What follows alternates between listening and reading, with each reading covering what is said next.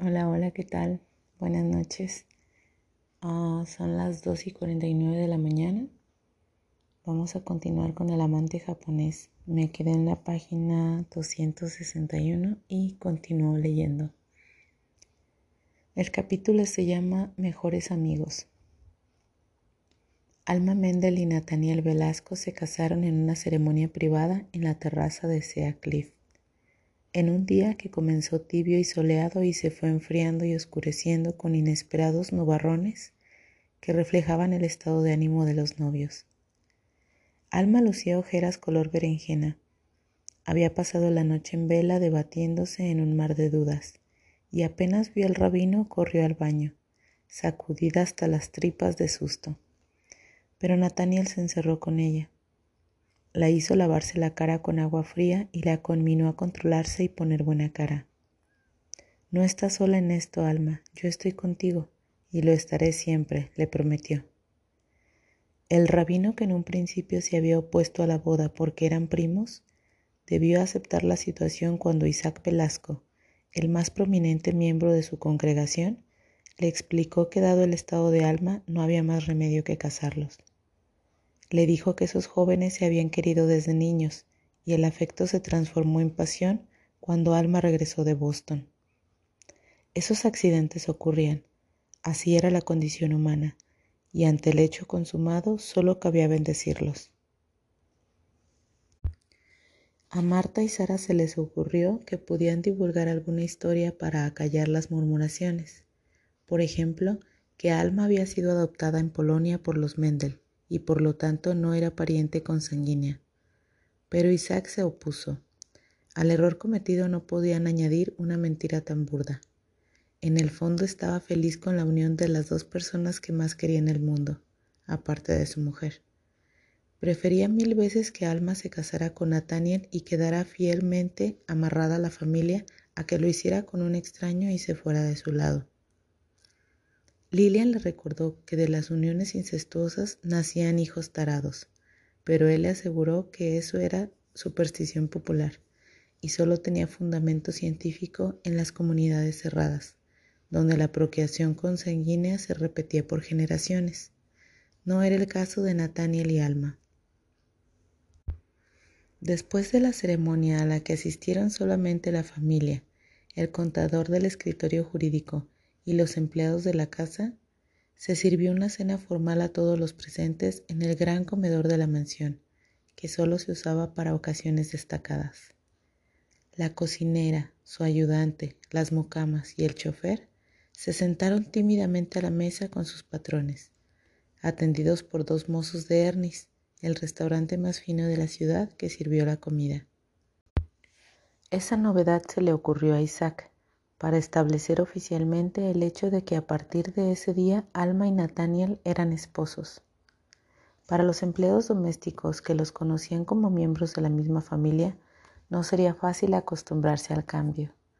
De hecho, había una mucama que llevaba cuatro años trabajando con los Velasco y creía que eran hermanos, porque a nadie se le ocurrió decirle que eran primos hasta ese día.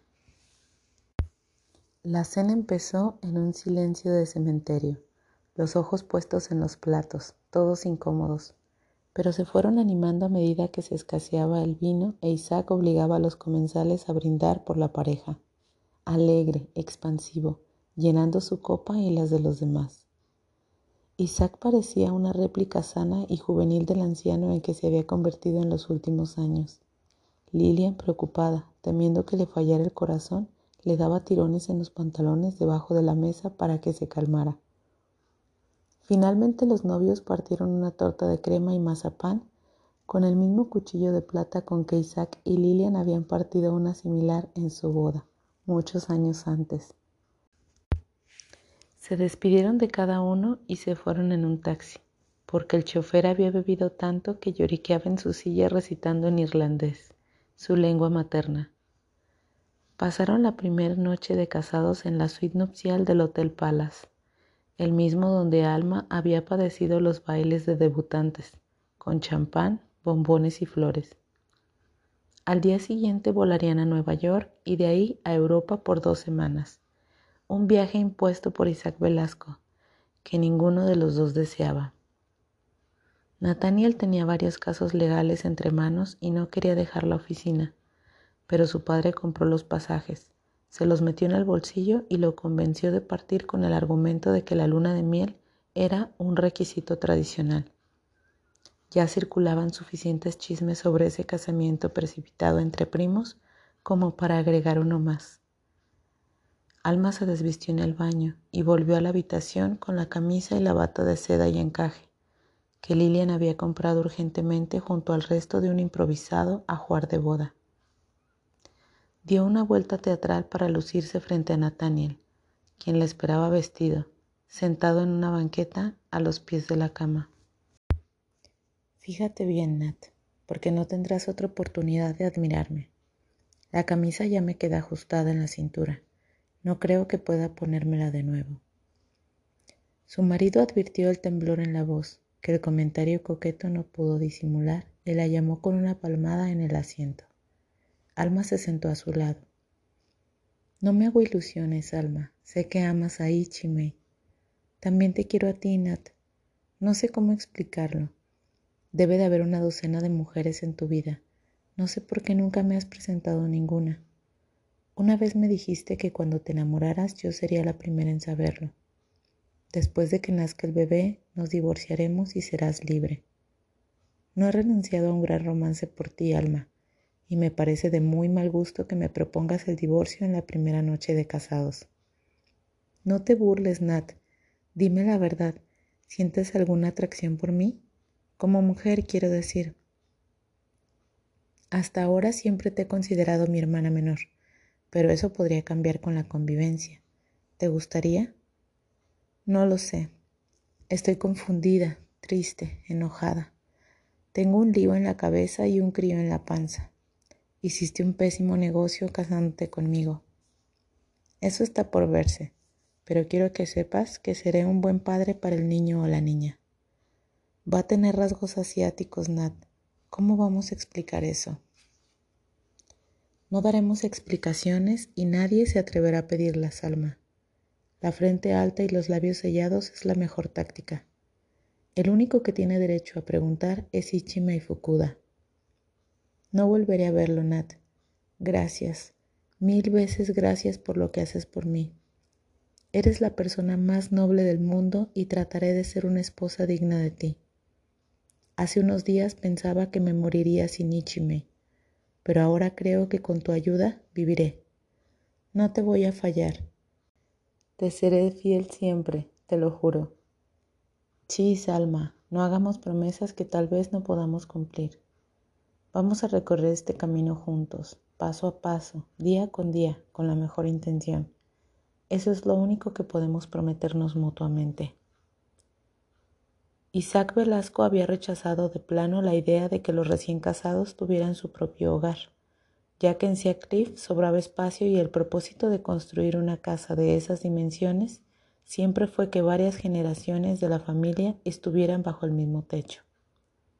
Además, Alma debía cuidarse y necesitaría la atención y compañía de Lilian y sus primas. Montar y dirigir una casa requería un esfuerzo desproporcionado, determinó. Como argumento irrefutable usó el chantaje emocional. Deseaba pasar con ellos la poca vida que le quedaba y que después acompañaran a Lilian en su viudez. Nathaniel y Alma aceptaron la decisión del patriarca. Ella siguió durmiendo en su habitación azul, donde el único cambio fue reemplazar su cama por dos, separadas por una mesa de noche. Y Nathaniel puso en venta su penthouse y volvió a la casa paterna. En su habitación de soltero instaló un escritorio, sus libros, su música y un sofá. Todos en la casa sabían que los horarios de la pareja no propiciaban la intimidad. Ella se levantaba a mediodía y se iba a la cama temprano. Él trabajaba como un galeote, llegaba tarde de la oficina, se encerraba con sus libros y sus discos clásicos, se acostaba después de la medianoche, dormía muy poco y salía antes de que ella despertara. Los fines de semana jugaba al tenis. Subía trotando al monte Tamalpais. Se iba a dar vueltas por la bahía con su velero y regresaba quemado por el sol, sudoroso y apaciguado. También había notado que él solía dormir en el sofá de su escritorio, pero lo atribuyeron a la necesidad de descanso de su mujer. Nathaniel era tan atento con Alma. Ella dependía tanto de él y había tanta confianza y buen humor entre ellos que solo Lilian sospechaba alguna anormalidad. ¿Cómo van las cosas entre tú y mi hijo? le preguntó Alma, a la segunda semana de tenerlos en su casa después de la luna de miel, cuando ya el embarazo estaba en el cuarto mes. ¿Por qué me lo pregunta, tía Lilian? Porque ustedes se quieren igual que antes. Nada ha cambiado. El matrimonio sin pasión es como la comida sin sal. ¿Quiere que hagamos alarde de pasión en público? se rió Alma. Mi amor con Isaac es lo más precioso que tengo, Alma, más que los hijos y los nietos. Lo mismo deseo para ustedes, que vivan enamorados como Isaac y yo. ¿Qué le hace suponer que no lo estamos, tía Lilian? Estás en el mejor momento de tu embarazo, Alma. Entre el cuarto y el séptimo mes, una se siente fuerte, llena de energía y sensualidad. Nadie habla de eso, los médicos no lo mencionan, pero es como estar en celo. Así fue cuando yo esperaba a mis tres hijos. Andaba persiguiendo a Isaac.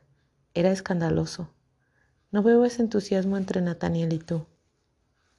¿Cómo puedes saber lo que pasa entre nosotros a puerta cerrada?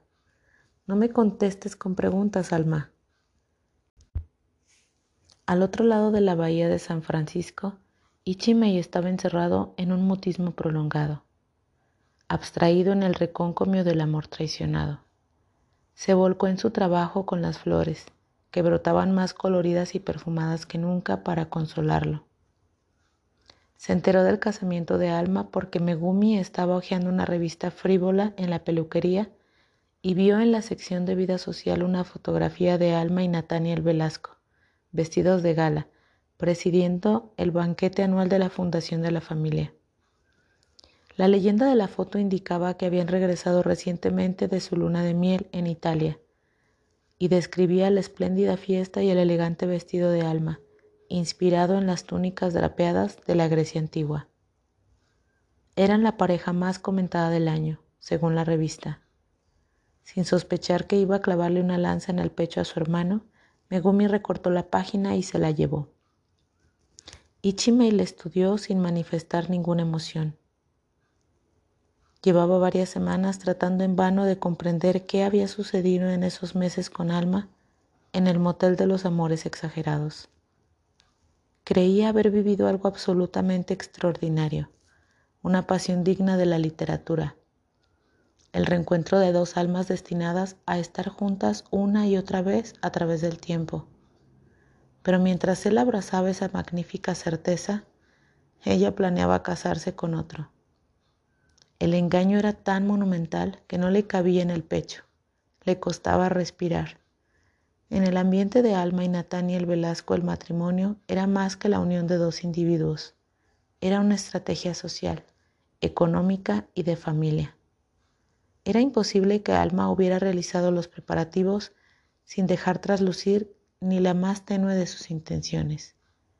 La evidencia estaba allí y él, ciego y sordo, no la vio. Ahora podía atar cabos y explicarse la incoherencia de Alma en el último tiempo su ánimo errático, sus titubeos, sus artificios para eludir preguntas, sus sinuosas artimañas para distraerlo, sus contorsiones para hacer el amor sin mirarlo a los ojos. La falsedad era tan completa, la red de mentiras tan intrincada y tortuosa, el daño cometido tan irreparable, que solo cabía aceptar que no conocía a Alma en absoluto. Era una extraña. La mujer amada nunca existió la había construido en sus sueños. Harta de ver a su hijo ausente de espíritu como un sonámbulo, Eideko Fukuda decidió que había llegado la hora de llevarlo a Japón a buscar sus raíces y con algo de suerte encontrarle una novia. El viaje lo ayudaría a sacudirse la pesadez que lo aplastaba, cuya causa ni ella ni Megumi habían podido descubrir. Ichimei era muy joven años para crear una familia pero tenía madurez de anciano. Convenía intervenir lo antes posible para escoger a la futura nuera, antes de que la perniciosa costumbre americana de casarse por el espejismo amoroso se apoderara de su hijo. Megumi estaba dedicada de lleno a sus estudios, pero aceptó supervisar a un par de compatriotas contratados para gestionar el negocio de las flores durante el viaje. Se le ocurrió pedirle a Boyd Anderson como prueba final de amor que dejara todo en Hawái y se trasladara a Martínez a cultivar flores. Pero Ideco seguía negándose a pronunciar el nombre del tenaz enamorado y se refería a él como el guardia del campo de concentración. Aún tuvieron que pasar cinco años antes de que naciera su primer nieto, Charles Anderson, hijo de Megumi y Boyd, y ella dirigiera la palabra al demonio blanco. Eideko organizó el viaje sin preguntar su opinión a Ichimei. Le anunció que debían cumplir con el deber ineludible de honrar a los antepasados de Takao, como ella le había prometido en su agonía para que se fuera tranquilo. En vida, Takao no pudo hacerlo y ahora el peregrinaje les correspondía a ellos. Tendrían que visitar cien templos para hacer ofrendas y esparcir una pizca de las cenizas de Takao en cada uno. Ichimei presentó una oposición meramente retórica, porque en el fondo le daba lo mismo aquí o allá. El lugar geográfico no afectaría el proceso de limpieza interior en el que estaba embarcado. En Japón, Eideko anunció a su hijo que su primer deber no era con su difunto esposo, sino con sus ancianos padres en caso que estuviesen vivos y con sus hermanos, a quienes no había visto desde 1922. No invitó a Ichimei a acompañarla. Se despidió livianamente como si fuera de compras, sin interesarse por cómo pensaba arreglarse su hijo entre tanto. Ichimei le había entregado a su madre todo el dinero que llevaban. La vio partir en el tren y abandonando su maleta en la estación echó a andar con lo opuesto. Un cepillo de dientes y la bolsa de hule con las cenizas de su padre. No necesitaba mapa, porque había memorizado su itinerario. Caminó durante todo el primer día con el estómago vacío y al anochecer llegó a un pequeño santuario sintoísta donde se echó junto a una pared. Empezaba a dormirse cuando se le acercó un monje medicante y le indicó que en el santuario siempre había té y bizcochos de arroz para los peregrinos. Así sería su vida en los cuatro meses siguientes. Caminaba durante el día hasta que lo vencía la fatiga. Ayunaba hasta que alguien le ofrecía algo de comer. Dormía donde cayera la noche. Nunca tuvo que pedir, nunca necesitó dinero. Iba con la mente en blanco, deleitándose en los paisajes y en la propia fatiga, mientras el esfuerzo de avanzar iba arrancándole a dentelladas el mal recuerdo de alma. Cuando dio por concluida su misión de visitar cien templos, la bolsa de hule estaba vacía y él se había despojado de los sentimientos oscuros que lo agobiaban al comenzar el viaje. A continuación viene una carta y dice lo siguiente. 2 de agosto de 1994. Vivir en la incertidumbre, sin seguridad, sin planes ni metas, dejándome llevar como un ave sostenida por la brisa. Eso he aprendido en mis peregrinajes. Te extraña que a los 62 años todavía pueda partir de la noche a la mañana, a vagar sin itinerario ni equipaje, como un muchacho en autostop. Que me vaya por tiempo indefinido y no te llame ni te escriba, que a mi regreso no pueda decirte dónde estuve. No hay ningún secreto, alma. Camino, eso es todo. Para sobrevivir necesito muy poco, casi nada. Ah, la libertad. Me voy, pero siempre te llevo en el recuerdo. Ichi. El siguiente capítulo se llama Otoño. Lenny Bill fue a buscar a Alma a su apartamento en Lark House, el segundo día consecutivo en que ella faltó a la cita en su banco del parque. Le abrió Irina que había ido a ayudarla a vestirse antes de empezar su horario en Lark House. Estuve esperándote, Alma. Te has retrasado, dijo Lenny. La vida es muy corta para ser puntual, replicó ella con un suspiro. Hacía varios días que Irina llegaba temprano a darle desayuno, vigilarla en la ducha y ponerle la ropa, pero ninguna de las dos lo mencionaba, porque habría sido admitir que Alma empezaba a no poder seguir viviendo sin asistencia y debía pasar al segundo nivel o regresar hacia Cliff con su familia. Preferían pensar en esa súbita debilidad como un inconveniente temporal. Seth le había pedido a Irina que renunciara a su trabajo en Lark House y dejara su pieza, que apodaba la ratonera, para trasladarse definitivamente a vivir con él. Pero ella mantenía un pie en Berkeley para evitar la trampa de la dependencia, que le asustaba tanto como le asustaba a Alma pasar al segundo nivel del Lark House. Cuando trató de explicárselo a Seth, él se ofendió con la comparación. La ausencia de Neko había afectado a Alma como un infarto. Le dolía el pecho. El gato se le aparecía a cada rato bajo la forma de un cojín en el sofá, de una esquina arrugada de la alfombra, de su abrigo mal colgado, de la sombra del árbol en la ventana. Neko fue su confidente durante 18 años. Para no hablar sola le hablaba él con la tranquilidad de que no le iba a contestar y entendía todo con su felina sabiduría. Eran de temperamento similar, engreídos, perezosos, solitarios. Amaba no solo su fealdad de animal ordinario, sino también los estragos del tiempo que había sufrido. Sus peladuras en la piel, su cola torcida, sus ojos legañosos, su panza de buen vividor lo echaba de menos en la cama. Sin el peso de Neco en su costado o a los pies le era difícil dormir.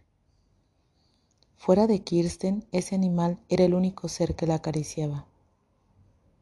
Irina hubiera querido hacerlo, darle un masaje, lavarle el cabello, pulirle las uñas, en fin, encontrar una manera de acercarse a Alma físicamente y hacerle sentir que no estaba sola pero la mujer no propiciaba la intimidad con nadie. A Irina ese tipo de contacto con otras ancianas en Lark House le resultaba natural y poco a poco comenzaba a desearlo con sed. Trató de paliar la ausencia de Nico con una bolsa de agua caliente en la cama de Alma.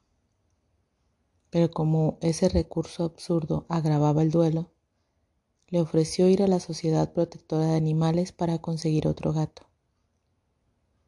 Alma le hizo ver que no podía adoptar un animal que iba a vivir más que ella. Neko había sido su último gato. Aquel día Sofía, la perra de Lenny, esperaba en el umbral como hacía cuando Neko estaba vivo y defendía su territorio, azotando el suelo con la cola ante la perspectiva de salir de paseo. Pero Alma estaba agotada por el esfuerzo de vestirse y no pudo levantarse del sofá. La dejo en buenas manos, Alma, se había despedido Irina. Lenny notó preocupado los cambios en el aspecto de ella y en el apartamento, que no había sido ventilado y olía a encierro y gardenias agónicas. ¿Qué te pasa, amiga mía? Nada grave. Tal vez tengo algo en el oído y por eso pierdo el equilibrio. A veces siento como trompazos de elefante en el pecho. ¿Qué dice tu médico? No quiero médicos, análisis ni hospitales. Una vez que uno cae en eso no sale más. Y nada de Velascos. Les gusta el drama y armarían un lío. Ni se te ocurra morirte antes que yo. Acuérdate en lo que quedamos, Alma. Me vine aquí para morir en tus brazos y no al revés, bromeó Lenny. No se me ha olvidado, pero si te fallo, puedes recurrir a Katy. Esa amistad descubierta tarde y saboreada como un vino de reserva, le ponía color a una realidad que inexorablemente iba perdiendo brillo para ambos. Alma era de temperamento tan solitario que nunca percibió su soledad. Había vivido insertada en la familia Velasco, protegida por sus tíos, en la amplia casa de Seacliff que otros manejaban, su suegra, el mayordomo, su nuera con la actitud de una visita.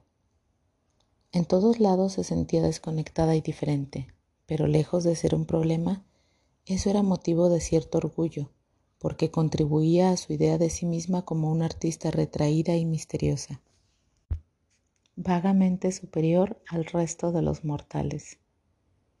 No le hacía falta confundirse con la humanidad en general, que juzgaba más bien estúpida, cruel si tenía la oportunidad y sentimental en el mejor de los casos. Opiniones que se cuidaba de expresar en público, pero que en la vejez se habían fortalecido. Sacando la cuenta, en sus más de 80 años había querido a muy pocas personas, pero lo había hecho intensamente las había idealizado con un romanticismo feroz que desafiaba cualquier embate de la realidad. No padeció esos enamoramientos devastadores de la infancia y la adolescencia. Pasó por la universidad aislada. Viajó y trabajó sola. No tuvo socios o compañeros, solo subordinados. Reemplazó todo eso con el amor obsesivo por Ichime y Fukuda y la amistad exclusiva con Nathaniel Velasco, a quien no recordaba como marido, sino como su más íntimo amigo. En la última etapa de su vida contaba con Ichimei, su amante legendario, con su nieto Seth y con Irina, Lenny y Katy, lo más parecido a amigos que había tenido en muchos años. Gracias a ellos estaba a salvo del aburrimiento uno de los flagelos de la vejez. El resto de la comunidad de Lark House era como el paisaje de la bahía. Lo apreciaba de lejos, sin mojarse los pies. Durante medio siglo figuró en el mundillo de la clase alta de San Francisco. Aparecía en la ópera, en actos de caridad y en eventos sociales obligatorios resguardada por la insalvable distancia que establecía desde el primer saludo. Le comentó a Lenny que le molestaban el ruido, la charla trivial y las peculiaridades del prójimo, que solo una difusa empatía por la humanidad doliente la salvaba de ser una psicópata. Era fácil sentir compasión por los infelices que no conocía. No le gustaba la gente, prefería a los gatos. A los humanos los tragaba en dosis pequeñas. Más de tres la indigestaban. Había evitado siempre los grupos, clubes y partidos políticos. No militó en ninguna causa, aunque la aprobara en principio, como el feminismo, los derechos civiles o la paz. No salgo a defender ballenas para no mezclarme con los ecologistas, decía. Nunca se sacrificó por otra persona o por un ideal. La abnegación no era una de sus virtudes. Excepto a Nathaniel durante su enfermedad, no tuvo que cuidar a nadie, ni siquiera a su hijo. La maternidad no fue ese vendaval de adoración y ansiedad que supuestamente experimentan las madres, sino un cariño apacible y sostenido. Larry era una presencia sólida e incondicional en su existencia. Lo quería con una combinación de absoluta confianza y larga costumbre. Un sentimiento cómodo que exigía muy poco de su parte. Había admirado y querido a Isaac y a Lilian Velasco, a quienes siguió llamando tío y tía después de que se convirtieron en sus suegros, pero no se le contagió nada de su bondad y vocación de servicio. Por suerte la Fundación Velasco se dedica a plantar áreas verdes en vez de socorrer por dioseros o huérfanos. Así pude hacer algún bien sin acercarme a los beneficiados, le dijo a Lenny. Calla, mujer. Si no te conociera, pensaría que eres un monstruo del narcisismo. Si no lo soy es gracias a Ichime y a Nathaniel, que me enseñaron a dar y recibir. Sin ellos, habría sucumbido a la indiferencia. Muchos artistas son introvertidos, Alma. Deben abstraerse para crear, dijo Lenny. No busques excusas. La verdad es que cuando más vieja soy, más me gustan mis defectos. La vejez es el mejor momento para hacer y hacer lo que a uno le place. Pronto no me va a soportar nadie. Dime, Lenny, ¿te arrepientes de algo? Por supuesto de las locuras que no hice, de haber dejado el cigarrillo y las margaritas, de ser vegetariano y haberme matado haciendo ejercicio. Me voy a morir igual, pero en buena forma, se rió Lenny.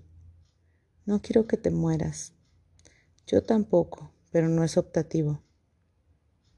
Cuando te conocí tomabas como un cosaco. Llevo 30 años sobrio. Creo que yo bebía tanto para no pensar. Era hiperactivo. Apenas podía estar sentado para cortarme las uñas de los pies. De joven fui un animal gregario, siempre rodeado de ruido y de gente, pero aún así me sentía solo. El miedo a la soledad definió mi carácter alma. Necesitaba ser aceptado y querido. Hablas en pasado. ¿Ya no es así? He cambiado. Pasé la juventud a la casa de aprobación y aventuras hasta que me enamoré en serio. Después se me rompió el corazón y pasé una década tratando de recomponer los pedazos. ¿Lo conseguiste? Digamos que sí, gracias a un smorgasbord de psicología, terapia individual, de grupo, gestal, biodinámica, en fin, lo que hubiera a mano, incluso terapia del grito. ¿Qué diablos es eso? Me encerraba con la psicóloga a gritar como un endemoniado y dar puñetazos a un almohadón durante 55 minutos. No te creo. Sí, y pagaba por eso, imagínate. Hice terapia durante años. Fue un camino pedregoso, Alma, pero aprendí a conocerme y a mirar mi soledad a la cara. Ya no me asusta. Algo de eso nos habría ayudado mucho a Nathaniel y a mí pero no se nos ocurrió. En nuestro medio no se usaba. Cuando la psicología se puso de moda, ya era tarde para nosotros. De pronto dejaron de llegar las cajas de gardenias anónimas que Alma recibía los lunes, justamente cuando más la habrían alegrado, pero ella no dio señales de haberlo notado. Desde su última escapada salía muy poco de no ser por Irina, Seth, Lenny y Katy, que le sacudían la inmovilidad, se habría recluido como una anacoreta.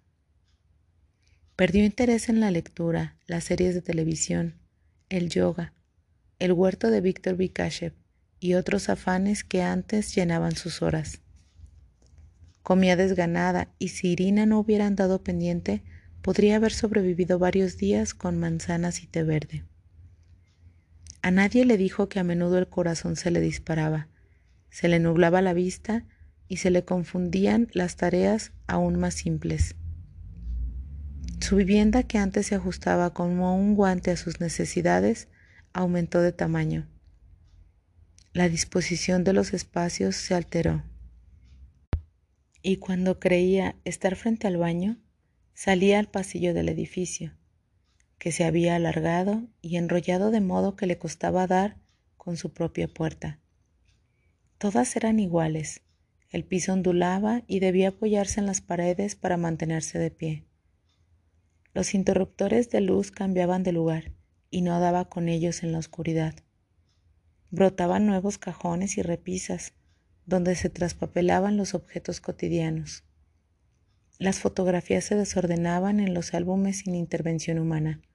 No encontraba nada. La empleada de la limpieza o Irina le escondían las cosas. Comprendía que difícilmente el universo estaría jugándole tretas. Lo más probable sería que le faltara oxígeno en el cerebro. Se asomaba a la ventana a hacer ejercicios respiratorios de acuerdo con un manual que sacó de la biblioteca, pero postergaba la visita al cardiólogo, recomendada por Katy porque seguía siendo fiel a su creencia de que dándoles tiempo, casi todos los achaques se curan solos. Iba a cumplir 82 años. Estaba vieja, pero se negaba a cruzar el umbral de la ancianidad. No pensaba sentarse a la sombra de los años con la vista fija en la nada y la mente en un pasado hipotético. Se había caído un par de veces sin más consecuencia que moretones. Le había llegado la hora de aceptar que a veces la sostuvieran del codo para ayudarla a caminar. Pero alimentaba con migajas los restos de vanidad y luchaba contra la tentación de abandonarse a la pereza fácil. Le horrorizaba la posibilidad de pasar al segundo nivel, donde no tendría privacidad y cuidadores mercenarios la asistirían en sus necesidades más personales. Buenas noches, muerte, decía antes de dormirse con la vaga esperanza de no despertar. Sería la manera más elegante de irse, solo comparable a dormirse para siempre en brazos de Ichimei después de haber hecho el amor. En realidad no creía merecer ese regalo. Había tenido una buena vida, no había razón para que también su fin lo fuera.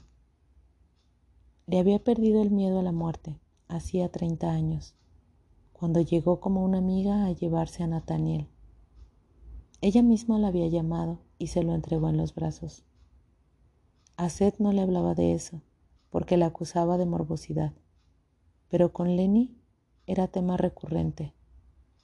Pasaban ratos largos especulando sobre las posibilidades del otro lado, la eternidad del espíritu y los inofensivos espectros que los acompañaban.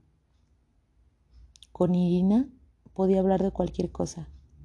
La chica sabía escuchar, pero a su edad todavía tenía la ilusión de la inmortalidad y no podía relacionarse cabalmente con los sentimientos de quienes han recorrido casi todo su camino. La muchacha no podía imaginar el coraje que se requiere para envejecer sin asustarse demasiado. Su conocimiento de la edad era teórico. También era teórico lo que se publicaba sobre la llamada tercera edad. Todos esos libracos aviondos y manuales de autoayuda de la biblioteca, escritos por gente que no era vieja. Incluso las dos psicólogas del Ark House eran jóvenes. ¿Qué sabían ellas, por muchos diplomas que tuvieran, de todo lo que se pierde? Facultades, energía, independencia, lugares, gente. Aunque en verdad ella ya no echaba de menos a la gente, solo a Nathaniel. A su familia la veía lo suficiente y agradecía que no la visitaran demasiado. Su nuera opinaba que el Ark House era un depósito de ancianos comunistas y marihuaneros. Prefería comunicarse con ellos por teléfono y verlos en el terreno más cómodo de Cliff o de los paseos, cuando tenían a bien llevarla. No podía quejarse. Su pequeña familia, compuesta solamente por Larry, Doris, Pauline y Seth, nunca le había fallado. Ella no podía contarse entre los viejos abandonados, como tantos que la rodeaban en Lark House. No pudo seguir postergando la decisión de cerrar el taller de pintura que había mantenido por Kirsten. Le explicó a Seth que su asistente tenía algunas limitaciones intelectuales, pero había trabajado con ella durante muchos años. Era el único empleo que Kirsten había tenido en su vida y siempre cumplió con sus deberes de forma irreprochable. Debo protegerla, Seth. Es lo menos que puedo hacer por ella. Pero no tengo fuerzas para lidiar con los detalles. Eso te corresponde a ti. Por algo eres abogado, dijo. Kirsten contaba con seguro, una pensión y sus ahorros. Alma le había abierto una cuenta y le había depositado cada año una cantidad para emergencias. Pero no se había presentado ninguna y esos fondos estaban bien invertidos. Seth se puso de acuerdo con el hermano de Kirsten para asegurarle el futuro económico y con Hans Boyd para que empleara a Kirsten de ayudante de Catherine Hopp en la clínica del dolor. Las dudas del director para contratar a una persona con síndrome de Down se disiparon apenas le aclararon que no tendría que asignarle un sueldo. Kirsten estaría becada en Lark House por los Velasco. Voy a parar aquí, nos quedamos en la página 282 y espero pronto continuar. Gracias por escuchar. Chao.